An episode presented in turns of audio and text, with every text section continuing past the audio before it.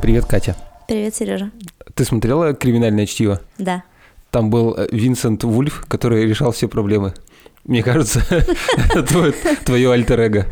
Возможно. У меня иногда ощущение, что ты знаешь вообще всех в Перми. Очень многих. Как тебе это удается? Это от родителей, из семьи. Очень у меня общительная семья, и они врачи. Папа вставил зубы почти всему городу. Поэтому меня сопровождают такие ситуации в жизни, как, например, очень давно, в начале моей карьеры, я стояла в очереди в регистрационной палате, и у нас же люди в очереди стоят близко очень, дышат в спину и смотрят твои документы. И женщина, которая стояла у меня за плечом, она смотрела в мои документы, прочитала мою фамилию, на тот момент еще Девичью Орешкович, и сказала: «А вы, случайно, не дочь Вячеслава Орешковича, доктора Орешковича?» Я говорю: «Да». «Передайте ему, пожалуйста, что его зубы у меня до сих пор стоят». И, в общем, вот это все, наверное, от родителей, их друзья, знакомые, и я иду по той же дорожке, завожу знакомства, связи, сама помогаю, потом получаю такую же обратную связь взамен. Ты это делаешь как-то специально, заводишь связи, нет, или просто так получается? Нет, так получается. Я говорю, где-то это родительские связи, я их дальше развиваю. То есть очень много мест и людей, куда я могу прийти и сказать, там, я дочь Елены Владимировны, или там, я дочь Вячеслава Федоровича, и мне скажут: проходите, садитесь. Так строится разговор, и дальше я там что-то уже завожу сама. Наверное, настанут те времена, когда мои родители придут и скажут: мы родители Кати Орешкович, и чем-то воспользуются. Я помню еще, когда мы два года назад делали корпоратив зимой, okay. да, и нам не давали ледовую арену, и твой папа кому-то там позвонил, и нам сразу все дали. Да, и клюшки привезли. Да, но он же хоккеист. Ты вроде как, ну, по крайней мере, ты так писала в своем welcome letter. Хотела чуть ли не с детства стать юристом? Да. Наверное, в, в каком-то таком подростковом возрасте, лет с четырнадцати, я увлеклась всеми юридическими сериалами, типа «Закон и порядок», где все красиво, выступление в суде. Мне казалось, вот оно, э, все будет так же. Но меня тогда исключительно увлекало уголовное право. Меня было не э, переубедить, хотя родители, когда я выбирала, куда поступать, советовали что-то такое более лайтовое. Не знаю, менеджер по туризму мама мне предлагала. Врача я вообще не рассматривала. Хотела быть юристом, да, и только уголовным. А как в четырнадцать лет можно хотеть быть уголовным юристом?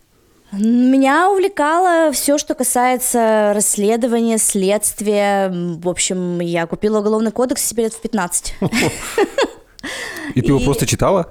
Просто читала. Представляла, фантазировала, как это все можно применить. Конечно, представляла себя в зале суда, выступающей, защищающей и так далее. Вот. И я поступила, и когда там до выбора специализации, по-моему, был третий, по-моему, курс, папа был категорически против уголовной специализации, приводил мне различные примеры того, что это морально тяжело, физически, и что это так не очень женская профессия, если там хочешь семью, это отнимает очень много времени, порой даже где-то опасно, и тяжело. Он приводил мне примеры, что если я буду адвокатом по уголовным делам, меня могут назначить на дело, я буду состоять в коллегии, и мне нужно будет защищать защищать, допустим, какого-нибудь нехорошего человека, который убил, изнасиловал детей, и мне придется слушать весь этот процесс, во всем это брыться, копаться, разбираться, и готова ли я. И вообще, готова ли я столкнуться с этой системой в реальности, не в кино, поэтому я там по его протекции ходила, проходила практику в судах, в прокуратуре, со всеми вытекающими, я сидела на этих процессах, я ходила на такую процедуру, как ознакомление, это когда ты э, спускаешься практически в подвал суда, э, там сидят заключенные, и они желают знакомиться с делом, ты садишься перед их камерой, кладешь дело на коленки, и они могут весь день читать. Молчание ягнят. На самом деле практически. А рядом сотрудники полиции, приставы распаковывают все, что они у них нашли в разных местах, всякие записки.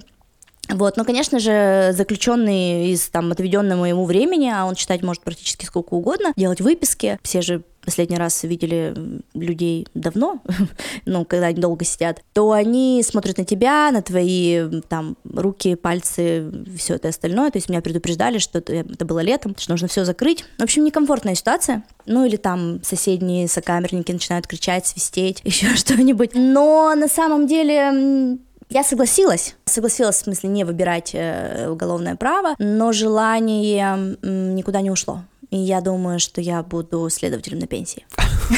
Анискиным. А что? Анискин, ты смотрела? А, да. Вот, да. А в чем тебя привлекает-то уголовное право? Это же такой самый мрачняк. Ну, это же интересно. Это расследование, какие-то доказательства по делу, очень так все интерактивно. То есть, ну, гражданское право скучновато. Так очень монотонно, нет... Это не приключение, к которым ты можешь искать какие-то ответы на вопросы, от которых будет зависеть исход дела. В общем, это такой адреналин. У меня еще была возможность немножечко прикоснуться к своей мечте. Это когда мне пришло письмо о своем гражданском долге в качестве присяжной. Да, и там было распределение э, в краевой суд. И я, в общем-то, даже понимала, куда это распределение. И я бы попала на особо тяжкие преступления. И э, если бы я там, приняла этот гражданский долг и начала бы его выполнять, то, то есть мне нужно тоже было сидеть там весь процесс, там, в общем, вот это все слушать. Да, безусловно, тяжело. И я, наверное, поняла, что я...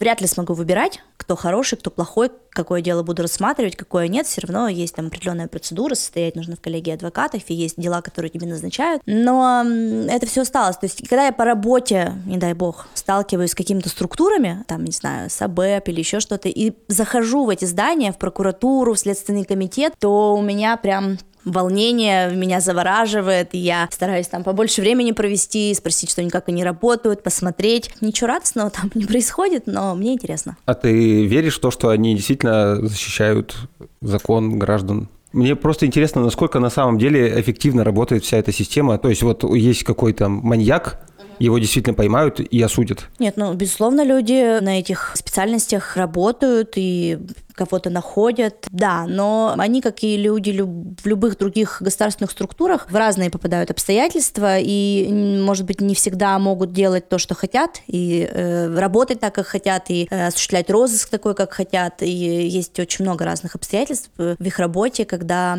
они... наверное, не могут сделать то, как показывают в кино. Реально вот так вот все расследовать, чертить эти карты на стенах, путь преступника и так далее. Но вообще, конечно, да, работают.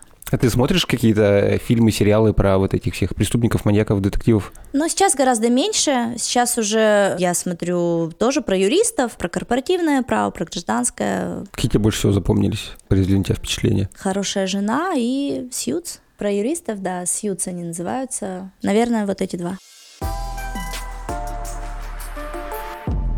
У тебя есть классный какой-то проект про помощь женщинам при разводе. Расскажи про него.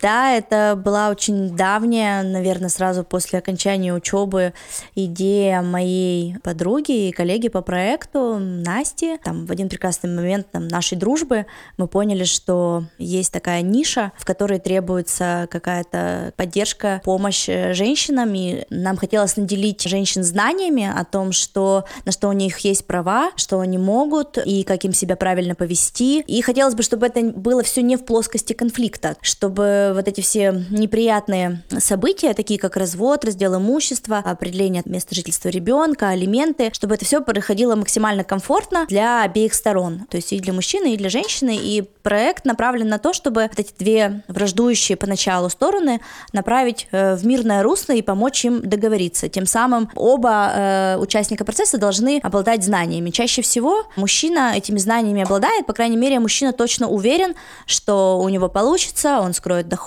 он сейчас разведется, и все будет классно. Чаще всего женщина соглашается, говоря о том, что да, да, действительно, у него там зарплата десять тысяч, что я взыщу. Или там, куда идти, чтобы развестись. Или он забирает у меня ребенка, что делать. Это стрессовая ситуация, очень сложно женщине в этот момент сосредоточиться, особенно когда маленький ребенок, и она не работает, и так далее. И вот мы занимаемся тем, что помогаем женщинам получить эти знания и максимально комфортно в этой ситуации выстоять и защитить свои права. У нас нет цели какой-то кровожадной, там, забрать все у мужа. То, что пополам, это точно, а там как пойдет. А имеет значение причина развода? Я к тому, что жена, например, жена изменила или муж изменил. Это как-то влияет на вашу помощь? Нет. Нет, мы не обращаем абсолютно на это внимание. У нас, конечно, большинство клиентов это женщины, но есть и мужчины. Есть пары. То есть, на самом деле, очень приятно видеть, когда пара приходит за услугой, какой бы то ни было, но они приходят договориться. Вот это приятно, и хотелось бы, чтобы так было как можно чаще. Когда приходят договариваться, это значит, что нет конфликта, это значит, что они ценят те отношения, которые у них были, ценят ребенка и хотят, чтобы максимально эта ситуация прошла гладко, не доставила никому никаких травм, неудобств и так далее. Ты еще по этому поводу топишь за брачные договоры, правильно? Я топлю за них тогда, когда в них на самом деле есть какой-то смысл. Это удобно, как показывает практика, это удобно, и это совсем... Хочется еще привить такую культуру, что это не означает, что кто-то кого-то не любит или кто-то кому-то не доверяет. Это на самом деле э, очень удобно договориться о том, как вы будете поступать, когда возникнет какая-то ситуация. Ведь она может возникнуть не только в процессе развода, она может возникнуть в процессе смены бизнеса у кого-то из супругов, может быть, для детей, когда супруги договариваются, что там кому достанется. Это просто удобно, да. И это в России не очень развитая культура. Хотелось бы, чтобы она получала больше развития. А как проект называется? «Девичья фамилия». Очень мило. Мило, да. Расскажи какую-нибудь запоминающуюся историю. Без трэша, что-нибудь такое, наоборот, доброе, жизнерадостное? Ты знаешь, такого, чтобы вот прям доброго, жизнерадостного э, нет, потому что есть справедливое. А доброе, жизнерадостное – это хорошее окончание суда, где все получили то, что хотели, то, что просили. И нам всегда приятно, когда у нас получается, э, чтобы стороны договорились о том, как будут жить и как будут обеспечены дети. То есть это вообще менее защищенная ячейка общества, ячейка семьи, частичка. Хочется, чтобы и судьи не оспаривали стоимость содержания ребенка и не говорили, что там секция за тысячу рублей это дорого или еще что-то. Была одна клиентка, которая пришла, допустим, очень подготовленная. То есть она... выследила своего мужа и доказала э, его неверность очень там такими способами, не знаю, как частный детектив, через там, через ТСЖ, через какие-то там домовые книги. В общем, приехала в другой город, постучалась в дверь, где он якобы был в командировке, а там, в общем, ему открыла э, другая семья ее мужа. И, в общем, она пришла к нам практически с готовым делом, потому что он не давал ей развод, потому что говорил, что он ее не изменяет, и говорит, если ты докажешь, что мы разведемся. В общем, она все доказала. Пришла и сказала нам: так, девочки, вот, все готово, делаем то-то. Вы ее взяли партнером сразу. Ну, приятно, когда приходят уже с, каким-то, с, какими, с какими-то знаниями. Также э, не вижу ничего плохого того, в том, чтобы прийти, узнать и уйти. Иногда кажется, что клиент ушел, но на самом деле мы наполнили человека знаниями о том, что, допустим, человек приходит, уже хочет развестись. Мы показываем, какие перспективы, что будет хорошо, что будет не очень хорошо. Но мы все равно всегда за мир, за семью, и мы напитываем человека знаниями о том, что ему становится как-то комфортно жить. Настраиваем, что можно все решить в браке, как-то все обговорить, обеспечить себе какое-то спокойствие, и дальше семья продолжается. И некоторые подают заявление о разводе, потом забирают. Есть еще на эн тэ вэ и всяких других каналах передачи, которые как будто бы из зала суда. Не знаю, смотрела ты их когда-нибудь? На домашнем в основном. Возможно. Они насколько реалистичны? Ну, они на самом деле очень художественные и опять-таки красивые. Безусловно, в судах есть, особенно там, я не знаю, в каких-то в краевых или в арбитражных судах, есть возможность толкнуть речь, красиво выступить. И у нас в Перми есть очень колоритные адвокаты, которые действительно так красиво выступают, с шейным платком, с жестикуляцией и со всеми вот этими атрибутами. Но в суде на самом деле все... достаточно формально, быстро, без какой-либо лирики. Хотя иногда очень хочется, но можно получить замечание.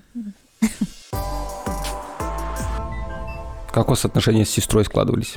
Да как, она родилась, я на самом деле подслушала о том, что у нас появится сестра. Я помню, что обрадовалась, и мне было тогда двенадцать лет. Начался такой подростковый период, когда мне нужно было гулять, а у меня маленькая сестра. Меня, в общем-то, никто никогда не заставлял с ней сидеть, но все равно приходилось, и у меня не было с этим проблем, я брала ее с собой везде. То есть были даже случаи, когда она ходила со мной на дискотеку там года в три. Не на ночную, конечно, но на вечернюю, но я ее везде с собой брала, потому что дома сидеть не хотелось, а она со мной, и, в общем, она со мной везде была. Отношения складывались по-разному, от драк до любви. Были жуткие драки, а были моменты, когда я перетаскивала ее кроватку в свою комнату и говорила: теперь она будет жить тут. В целом все хорошо складывалось. Но разница в возрасте такая, конечно, значительная. Вы до сих пор близко общаетесь?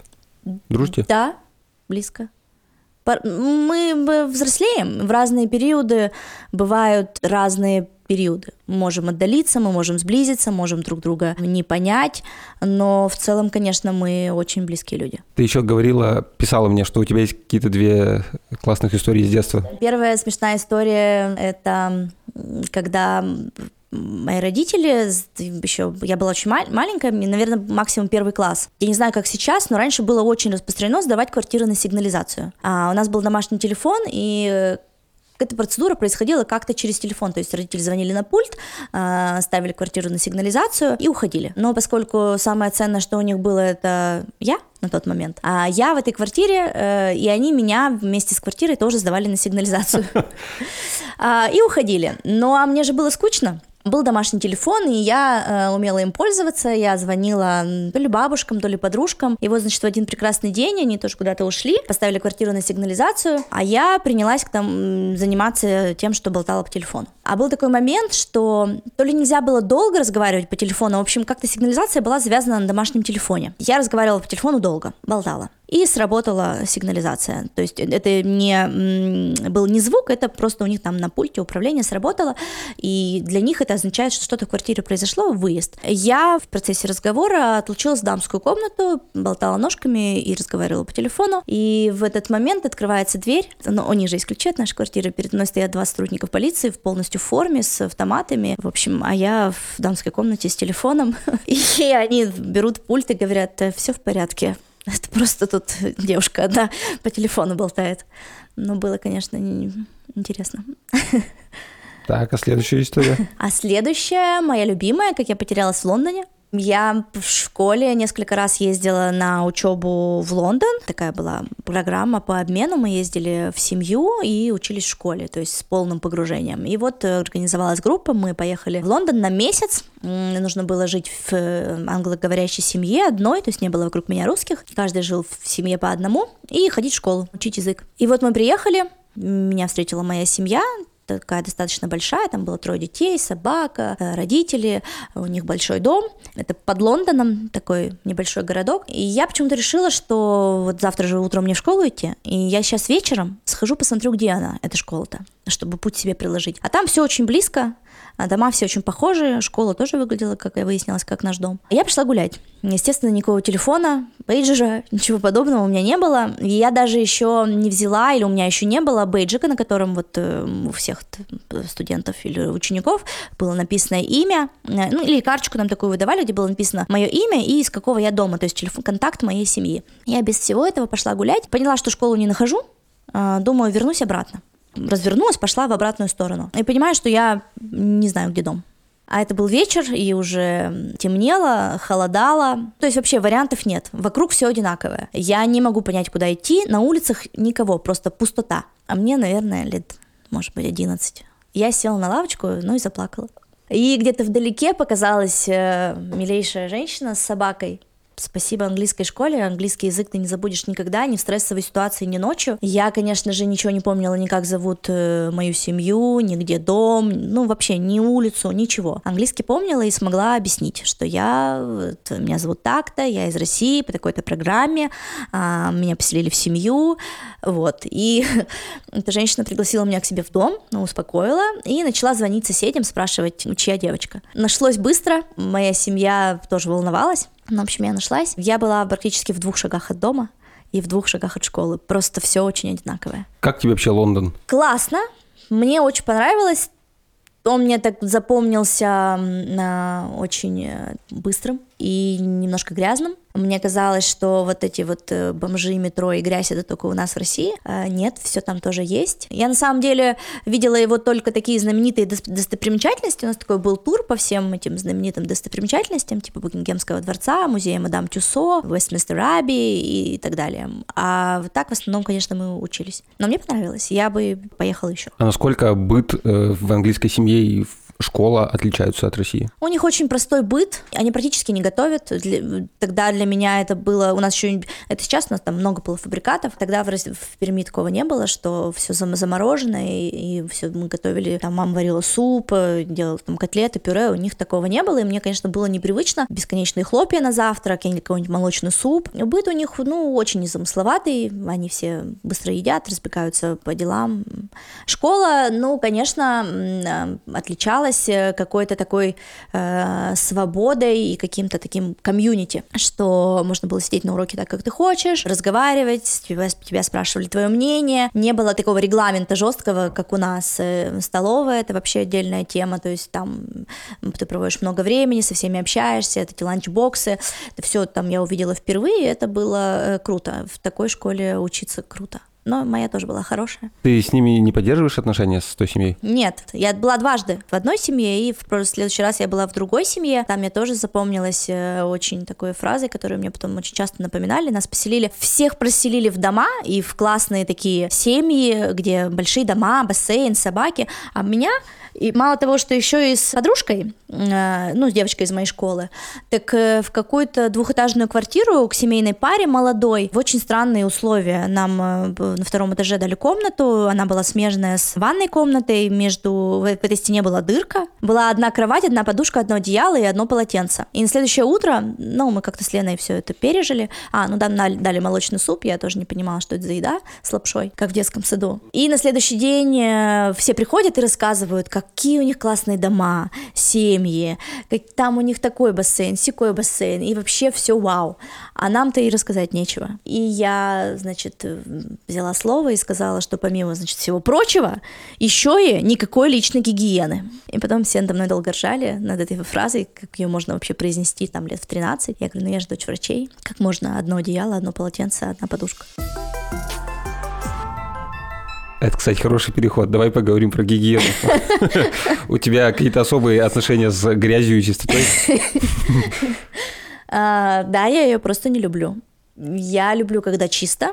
У меня не то, чтобы это какая-то патологическая нелюбовь, но э, я считаю, что достаточно просто сделать так, чтобы было чисто. И почему бы, э, почему бы нет? Это же приятно, комфортно. Мы же люди, должно быть все в чистоте. Я, конечно, уделяю внимание каким-то вот таким деталям. И да, бутерброд нужно есть с тарелки, не со стола. И резать хлеб тоже нужно на э, разделочной доске. Чтобы все, кто слушает, понимали, Катя учит всех в офисе так делать. Да, не все прислушиваются, но ничего, ничего, я терпеливая. А как у тебя в семье с этим? У тебя сын с мужем тоже все по правилам? Ну да, все, все, все чисто, в общем-то, всегда. Ну, и, конечно, не так, как я, с какими-то отступлениями, но в целом, конечно, да, все за чистоту. То есть мы еще с мужем можем поспорить, кто лучше пол моет. Он, конечно, считает, что он. Но на самом деле? Э, он. А как ты в, перемещаешься в каком-нибудь общественном транспорте, самолеты, поезда? Там же грязно. Я стараюсь почти ничего не трогать. Поезда, ну, поезда тяжело даются. Очень давно на них ездила. Последний раз, вот, наверное, полгода назад в Екаты. До этого много лет не ездила. Просто чаще мыть руки. Все то же самое, что происходит сейчас. Чаще мыть, пандемия, мыть наверное, руки, да, круто. Чаще мыть руки и ничего не трогать особо. Такие какие-то такие правила простые. Отличный переход на тему ресторанов и кафе. У тебя с ними тоже особые отношения. Ты все время в своем инстаграме, ну и не только, наверное, даешь рецензии нашему пермскому общепиту, часто негативные. Да, я считаю, что я же подарки дарю, фидбэк даю. Я за то, чтобы было вкусно и был хороший сервис. Есть несколько мест в нашем, в нашем городе, где всегда все безупречно. Практически никогда не возникает вопросов, если они возникают, они тут же решаются. Но ведь нельзя ходить всегда в, один, в одни и те же места. Зачем-то же открываются другие места. Можем их прорекламировать, твои любимые места. Скажи, что это за места? Да мне кажется, они у всех любимые. Руброй, Нолан, там всегда хорошо, вкусно. Кертис, лучшие коктейли. Коля, привет. Конечно, заведения этой команды, они лучшие. Я не помню за все годы их работы, чтобы падал уровень сервиса, уровень или качество еды, или чего-либо. обслуживание, официантов, все начиная с этого. Они э, любят то, что делают, и любят людей, любят их обслуживать. Это важно. Мы все работаем. Я тоже работаю в сервисе. Я тоже обслуживаю людей, у меня тоже клиент, я обслуживаю бизнес. И это нужно делать с любовью. С любовью, с добротой, с желанием. Если нет, ну тогда нужно делать что-то другое. А как ты пришла к этому пониманию про уровень сервиса в кафе, ресторанах? Ты за границей это увидела или... Ты знаешь, как? Мне моя мама как-то сказала, что все, что касается сервиса, ресторанного, гостиничного, это же, по сути, хозяйство. То есть это дом, кухня и все остальное. То есть это, безусловно, я уважаю тех, кто учится на гостиничный бизнес, на ресторанный бизнес и так далее. Очень много нюансов, которые там, я не знаю. Но есть какое-то понимание о том, как должно быть хорошо, комфортно, чисто, вкусно, какая должна быть подача и, и так далее. Ну, во-первых, там у меня свекровь всю жизнь в общепите, бабушка всю жизнь была в общепите, директором ресторана, директором детского мира, то есть тоже всегда вот в этом общении людьми, сервисами. Я всегда, я изнутри видела ее подход к ресторану, ее подход к столовой, и так же, как и у свекрови, тоже я все это видела изнутри. Это всегда все было с любовью и с заботой о людях. И когда приходишь в ресторан, хочется вкусно поесть, отдохнуть, и чтобы тебя хорошо обслужили. И когда этого нет, у меня возникает справедливый вопрос. Почему не так? Есть же какие-то ориентиры. За границей уровень сервиса выше или такой же, как в России? Есть хорошее, есть плохое? Да, конечно, есть хорошее, есть плохое, безусловно, но там он какой-то другой, что ли. Ты, э, ты туда на отдых приезжаешь, и, а тут ты живешь в своем городе, и как-то, что ли, ну, может быть, требований больше к тем местам, которые ты посещаешь. Они же минимальные. То есть, если это ресторан, то, по-моему, это очевидно и справедливо, что э, должно быть вкусно, продукты должны быть качественные, и э, сервис тоже будет, должен быть хорошим. То есть, э, ничего особенного, на мой взгляд, хотя там кто-то из моих друзей или коллег считает, что я очень тяжелый клиент, куда бы я ни приходила. Но я никогда не соглашаюсь с тем, что предлагается. А предлагается то, что предлагается. И это не всегда того качества, которое я бы хотела видеть. И я считаю, что если я об этом скажу, то это, наверное, где-то будет услышано. И чаще всего это услышано. Вот когда я написала пост про ранние пташки, и еще мне нравится, когда реагируют, там, когда владелец пишет мне, он написал прекрасную фразу, он сказал мне: Екатерина, да, действительно, что-то мы обмешурились. Когда хорошо, тогда хорошо. Я и хорошо тоже говорю.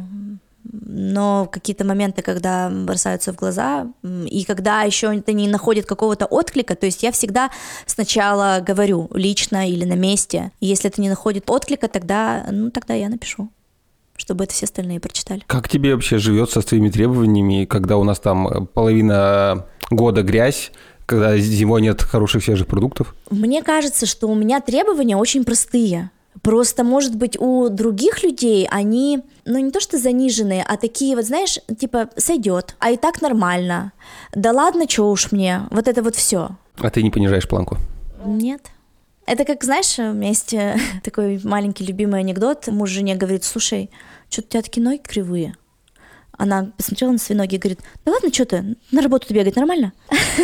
Ну и так во всем, понимаешь, вот, ну, нормально.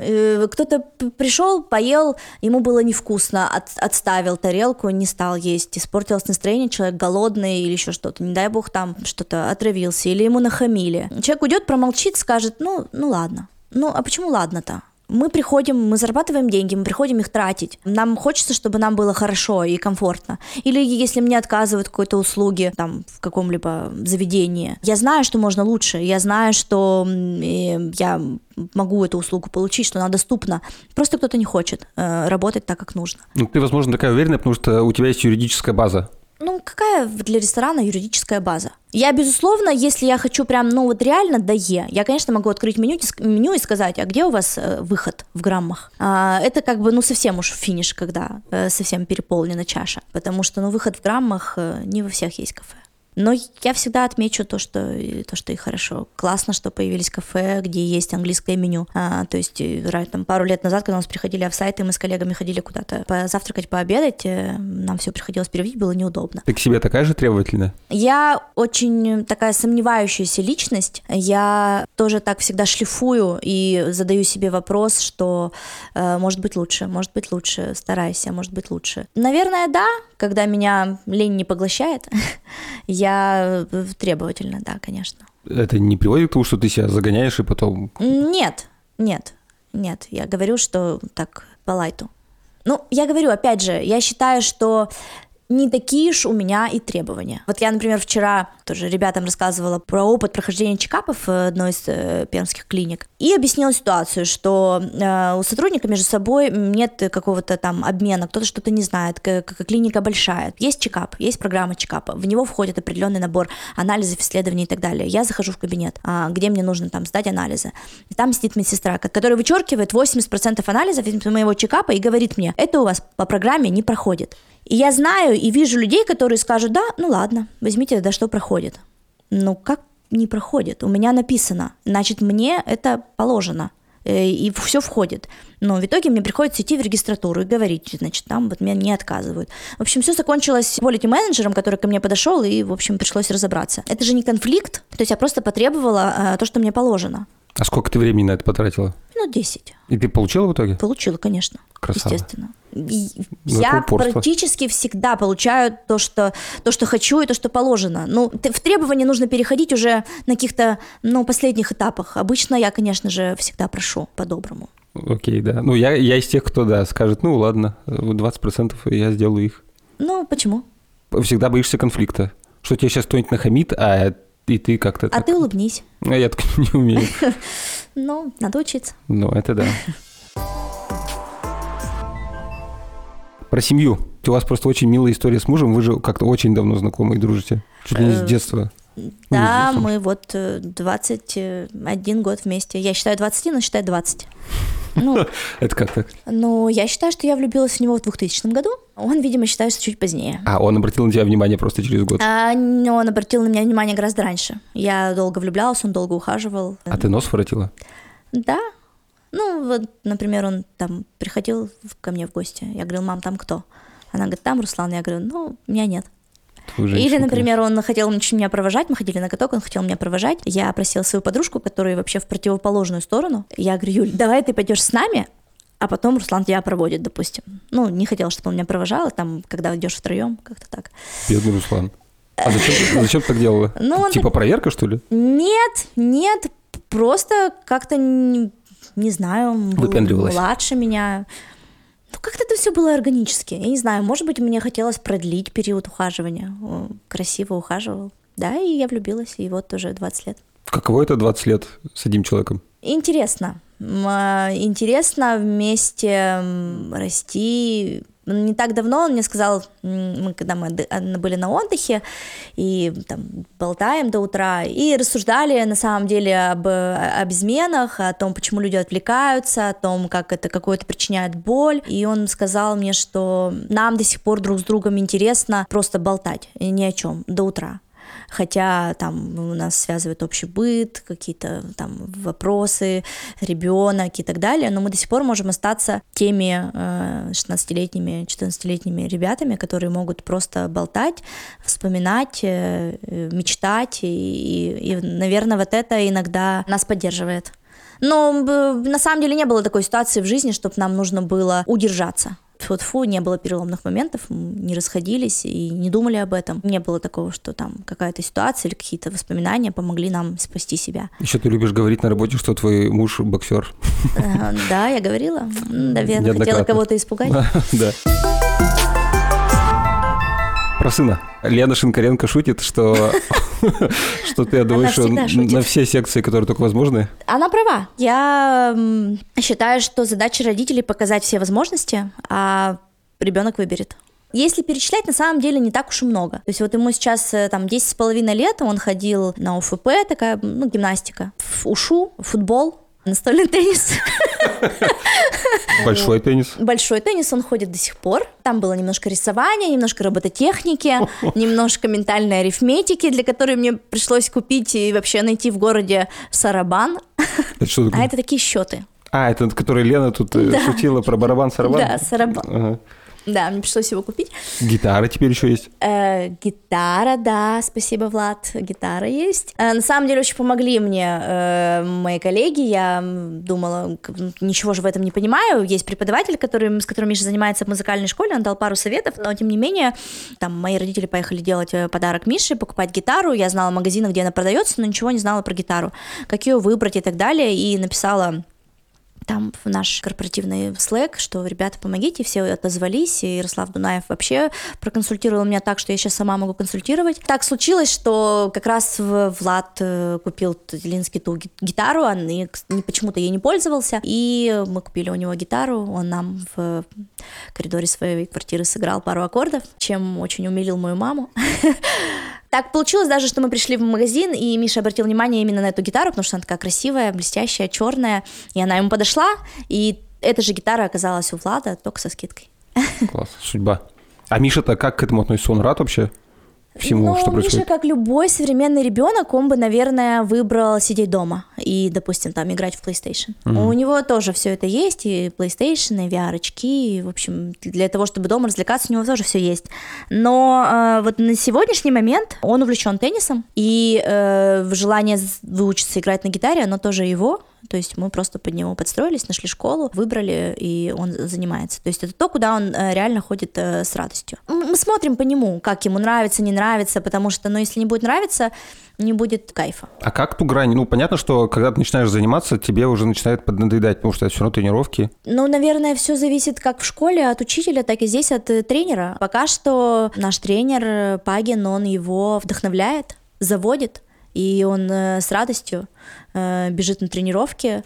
Я была на паре тренировок, я просто сидела на скамейке, мне тоже было интересно. У них очень интересная разминка, он всегда с ними шутит, общается на равных, но и тренировки, и строгость, она тоже достаточно интенсивная. Ты сама себе какие-то новые штуки открываешь? Ну, ты говоришь, что ребенок должен увидеть все, а ты сама себе такие штуки делаешь? Слушай, так мне кажется, у меня такое каждый день в мире.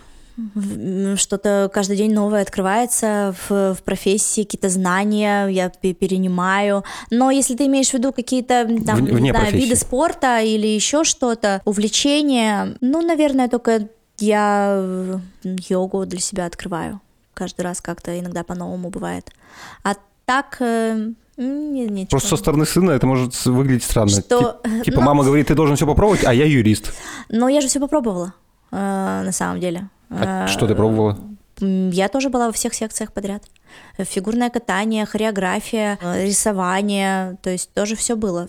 Все, что я хотела, и, или все, допустим, куда мои родители хотели бы или предлагали мне, э, у меня тоже все это было, и я там выбирала. Конечно, мы стараемся э, своим примером, здесь я там взяла, там, беру себя в руки, иду на спорт, там, бассейн или на йогу, то есть своим примером показываем сыну, что да, спорт это важно. Все практически у нас в семье занимаются каким-либо спортом, там полсемьи э, со стороны моего дяди теннисисты, то есть тоже такой общий интерес.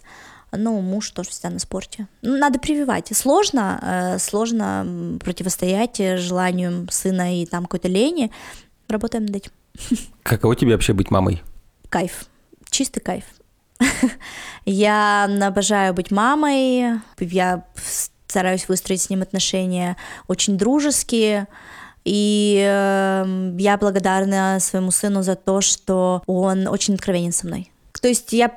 Хочу, чтобы он понял, что мы не заругаем, что не надо бояться идти домой, и что-то там, если плохая оценка или какой-то поступок, который не очень в его системе координат или в чьей-то системе координат хороший, то можно легко об этом поговорить, сказать. Мы друзья, и когда ждали ребенка, я в, там, думала о другом имени, там, я рассматривала там, имя Саша, например, но уже близко, близко к рождению муж сказал, будет Миша. А, ну, я вообще забыла про имя Миша, так же, как, там, я не знаю, про Колю, Петю и Ивана. То есть для меня это имя было какое-то такое простое, забытое, и вообще я не знаю никаких Миш. Я прочитала про это имя, что в характеристике было сказано, что дети с именем Миша очень близки э, с мамами. И да, я сказала, хорошо, будет Миша. Ты веришь всем этим штукам? Э, нет, ну просто я про имя Миши совсем ничего не знала, да я и про Сашу ничего не читала. Ну просто как-то э, так созвучно. И я решила, я решила прочитать, и мне понравилось то, что я прочитала. Мамой быть э, нравится. Единственное, что я работаю над собой, чтобы научиться э, отпускать какие-то ситуации. Вот, например, недавно он не взял трубку, я звонила двадцать раз. Просто потому что гуляла, телефон в портфеле, а телефон брошен, а он бегает с ребятами, играет. Это нормально. И нормально ходить в школу самому. И он, наверное, скоро начнет. Я так, он уже входит куда-то сам. Но мне нужно, чтобы он позвонил, когда дошел, и позвонил, когда пришел. Он забывает. Я волнуюсь. Еще у вашей дружной семьи есть собака? Четыре. Четыре? Да. Ну, в смысле, еще у родителей? У родителей три. И у нас одна. Собаки у нас были всегда. Это наша большая любовь. Это наши друзья, члены нашей семьи. Мы вообще без них себе не представляем, как бы там строился день. Да, у моих родителей немецкая овчарка и алабай. Тут взрослые собаки, да, то есть немецкой овчарки одиннадцать, алабаю восемь, девочка, да. И есть прекрасная китайская хохлатка, которая на последней выставке в Лондоне была признана самой уродливой породой. Но, а, особенно он, если она наш... рядом с алабаем стоит, то это заметно. Но наша очень красивая. А, мало того, она еще и очень умная. Она все понимает. Ну, это китайская хохлатка, да, ее зовут Дуся, она тоже уже... Вообще ее покупали как подружку для моей сестры, то есть ей хотелось какую-то маленькую собачку, и она была названа Дольче, но потом она стала подружкой моих родителей и стала Дусей. Вот, она тоже уже взрослая, ей, по-моему, лет четырнадцать. А еще есть кошка. Ты к ней как-то не очень, да? Нет, я просто, ну, так, кошку не очень люблю, от них много шерсти и запаха. От собак-то, конечно, с овчаркой и алабаем ничего нет. Ну, во-первых, они на улице, они очень ухоженные, чистые, мы уделяем этому очень много внимания и времени. Особенно папа, он очень заботится. Почти все собаки, кроме самой уродливой, по мнению. А, ну у меня пудель, пудель, да, как сказал, да, Олег Шардин, когда я ему сказала, что у меня пудель, он сказал, это еще есть такая порода, они не вымерли. А вы как-то с ними занимаетесь? Любим. Ну, то есть не дрессируете ничего? Большие собаки, да, они дрессированные. Периодически родители приглашают тренера, и он проверяет их какие-то охранные свойства. Это да, но это не часто и не с большим упором. То есть это, это их органика. То есть алабая не надо учить защищать свою территорию, свой дом, так же, как и овчарку. А тебе не страшно, когда ты рядом с овчаркой и алабаем? Очень редко бывает. Но вообще, конечно, нет. Я оставляю ребенка, то есть он гуляет с ними. Они отпущены полностью на территории, он с ними гуляет. У них выстраивается какая-то коммуникация, то есть они даже могут играть. Не скучно бывает, когда нет друзей, есть собаки. Еще хотел задать вопрос. Ты до этого сказала про свою бабушку, которая была директором детского мира. Я же правильно понимаю, это в советские времена еще? Да. Это и детский мир в советские времена довольно большое учреждение. Да. Да. Расскажи что-нибудь про свою бабушку. Бабушка была уникальная, начиная с имени. Ее звали Ларина. Ого. Причем Ларионовна. Попробуй только назови ее Лариса. Таких, наверное, в окружении не было у нее. Бабушка была безумно красивая. Она, наверное, была вторым человеком в городе, кто сел за руль. Ну, типа начальник ГАИ и моя бабушка. Она одна из первых женщин в городе начала водить машину. Она, наверное, водила ее лет до семидесяти. Потом, когда уже бабушка забывала, допустим, где лежат ключи или еще что-то. Есть прекрасная сестра, которая была в подростковом возрасте, и там двоюродный брат тоже прекрасный. И вот их первой машиной была как раз бабушкина машина, но бабушка об этом не всегда знала. Они приходили к ней в гости, случайно ключи падали к ним в руки. Коварно. Да, такое было. Бабуля не знала, но все было хорошо. Они аккуратно все делали, возвращали ключи на место. Она всегда была... Ну, сколько я помню, всегда директор, всегда укладка, всегда макияж, всегда каблуки, парфюм. И, в общем, это была моя такая гордость. Директором ресторана, директор столовой. Там из последнего, что я помню, когда я приходила к ней после школы, она была директором столовой в политехе, да, и директором детского мира. Но это... Я была тогда маленькая, когда она была директором детского мира. Там больше как-то маме с Максимом, с братом доставалось чего-то такого эдакого. Но вообще, да, она была очень крутой. И, наверное, у меня очень много от нее, хотя как-то она сказала моей маме, что «Мне кажется тебе, Леночка, что у Катюши очень задран нос». Такая вот, наверное, уверенность, и что-то у меня от нее есть. про работу немного поговорим. Давай. Расскажи сначала, чем ты занимаешься? Я занимаюсь своим любимым делом. Я юрист, я, как член команды и вся моя legal team, обеспечивает сопровождение, юридическое сопровождение в деятельности в направлении мира во всех аспектах. Такой, на самом деле, хороший ты задал вопрос. У меня началось, с него началась карьера в Миро. Я пришла очень взволнованная и восторженная, потому что я пришла во что-то очень сложное, космическое, где все безумно умные. И как-то по первости-то ходила на работу только к девяти. Помнишь, у нас был кофейник в восьмом офисе. Я пришла туда пить кофе, а там был Саша Катаев, который первое впечатление производит угрюмое, наверное. Это потом ты понимаешь, что это добрейший человек с широкой приятной улыбкой. И я его встретила там, и это был, наверное, какой-то там третий день моей работы. Он мне сказал: «Привет, ты кто?» Ну, он представился, что он Саша. Я говорю: «Я Катя, я юрист». Он говорит: «Юрист? А нафиг нам юрист?» Честная это, обратная связь. Да, и я говорю: слушай, ну... Он говорит: у нас что, есть суды? Я говорю: нет, слава богу, судов нет. Я говорю: ну, я там договорчики читаю, например. Он говорит: да? А что, до тебя кто читал? Ну, в общем, да, это было так с неба на землю. И мне пришлось ему объяснить, зачем юрист. И, в общем, я объяснила. И после этого ты уже можешь работать в Миро. Сашка Катаев одобрил. Да, Сашка говорит: ладно, оставайся. В чем интерес? Ну, то есть для меня работа юристов компании – это читать договоры. На самом деле большая часть моего времени уходит на ревью, на проверку договоров, на выявление каких-либо зон риска для нас и жесткое вычеркивание этих зон из всех наших контрактов, проверку какой-то либо нас, каких-то наших обязательств, прав и так далее.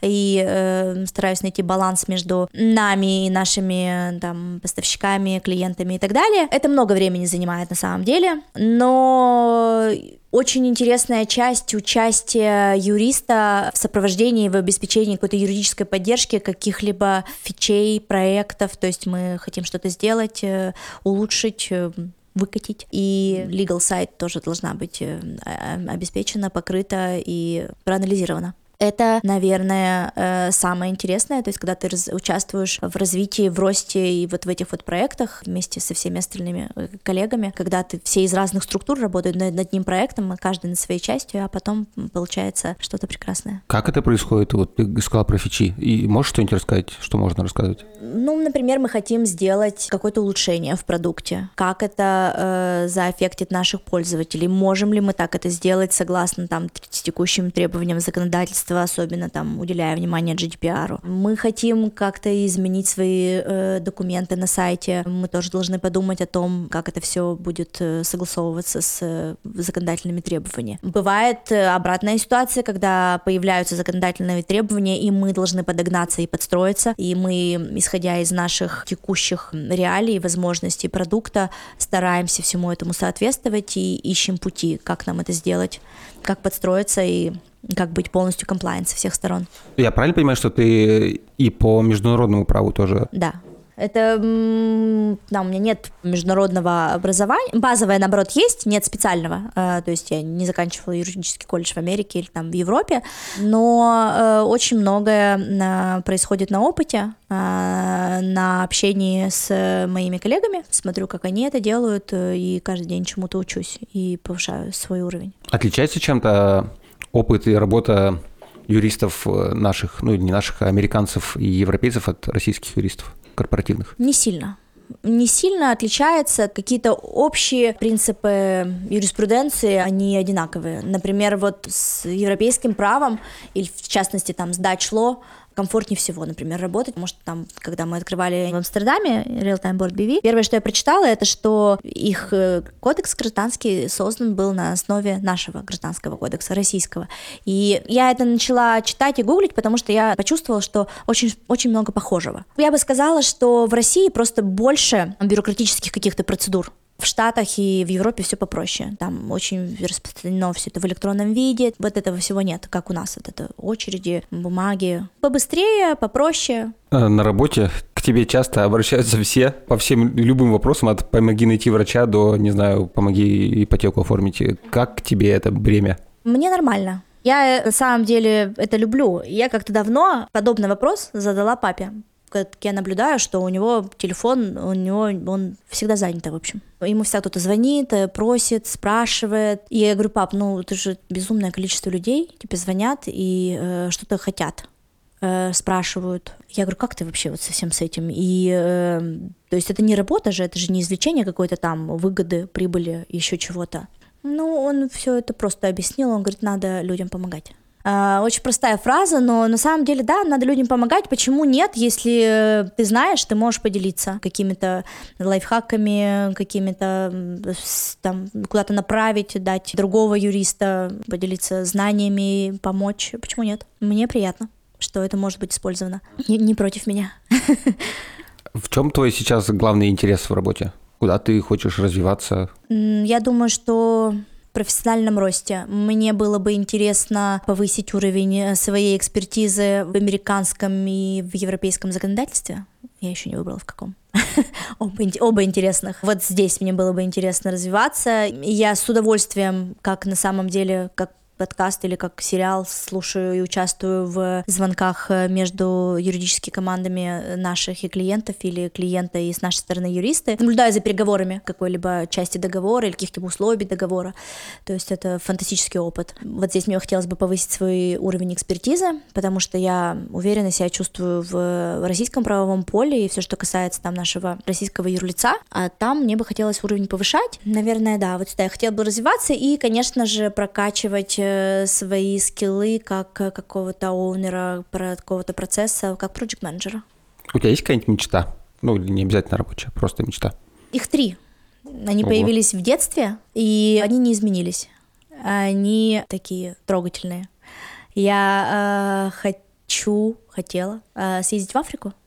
Почему-то больше не хочу. Научиться летать, в прямом смысле слова. И чтобы мама с папой никогда не умирали. Вот такие три мечты. И, наверное, одна материальная. Хочется жить у моря.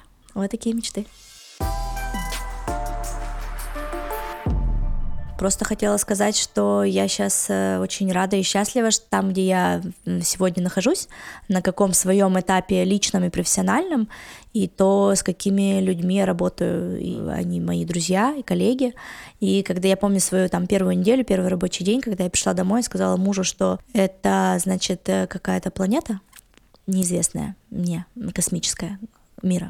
И что люди там все тоже космонавты и инопланетяне. И я вообще плохо себе представляю, как я там буду работать, потому что, ну, это что-то уникальное. Ну, вот опять же, потом Саша Катаев мне встретился, который спросил, что ты здесь делаешь. Но я влилась комфортно, быстро, и я, знаешь, как вот в этой пословице, с бегом с работы и бегом э, на работу, то есть бегом домой, бегом на работу. И недавно я поймала себя на таком мысли, на, такой, на таком ощущении, что я, когда иду на работу, я как будто иду на свидание. То есть я подхожу к офису, у меня такой трепет, что я иду э, в какое-то свое любимое место. Так же, собственно говоря, как и домой. Я помню, я приводила в детстве папе, он очень гордился, что я хорошо разговариваю на английском языке, а я очень любила английский язык и до сих пор его люблю, и я ему привела пример, что папа, когда я разговариваю на английском, я как будто что-то сладкое ем. Так вот, я, походу, сладкоежка, я постоянно ем сладкое, и туда прибавился не только английский, еще и профессия. В общем, просто хотела поделиться, что все классно, и всем того же желаю.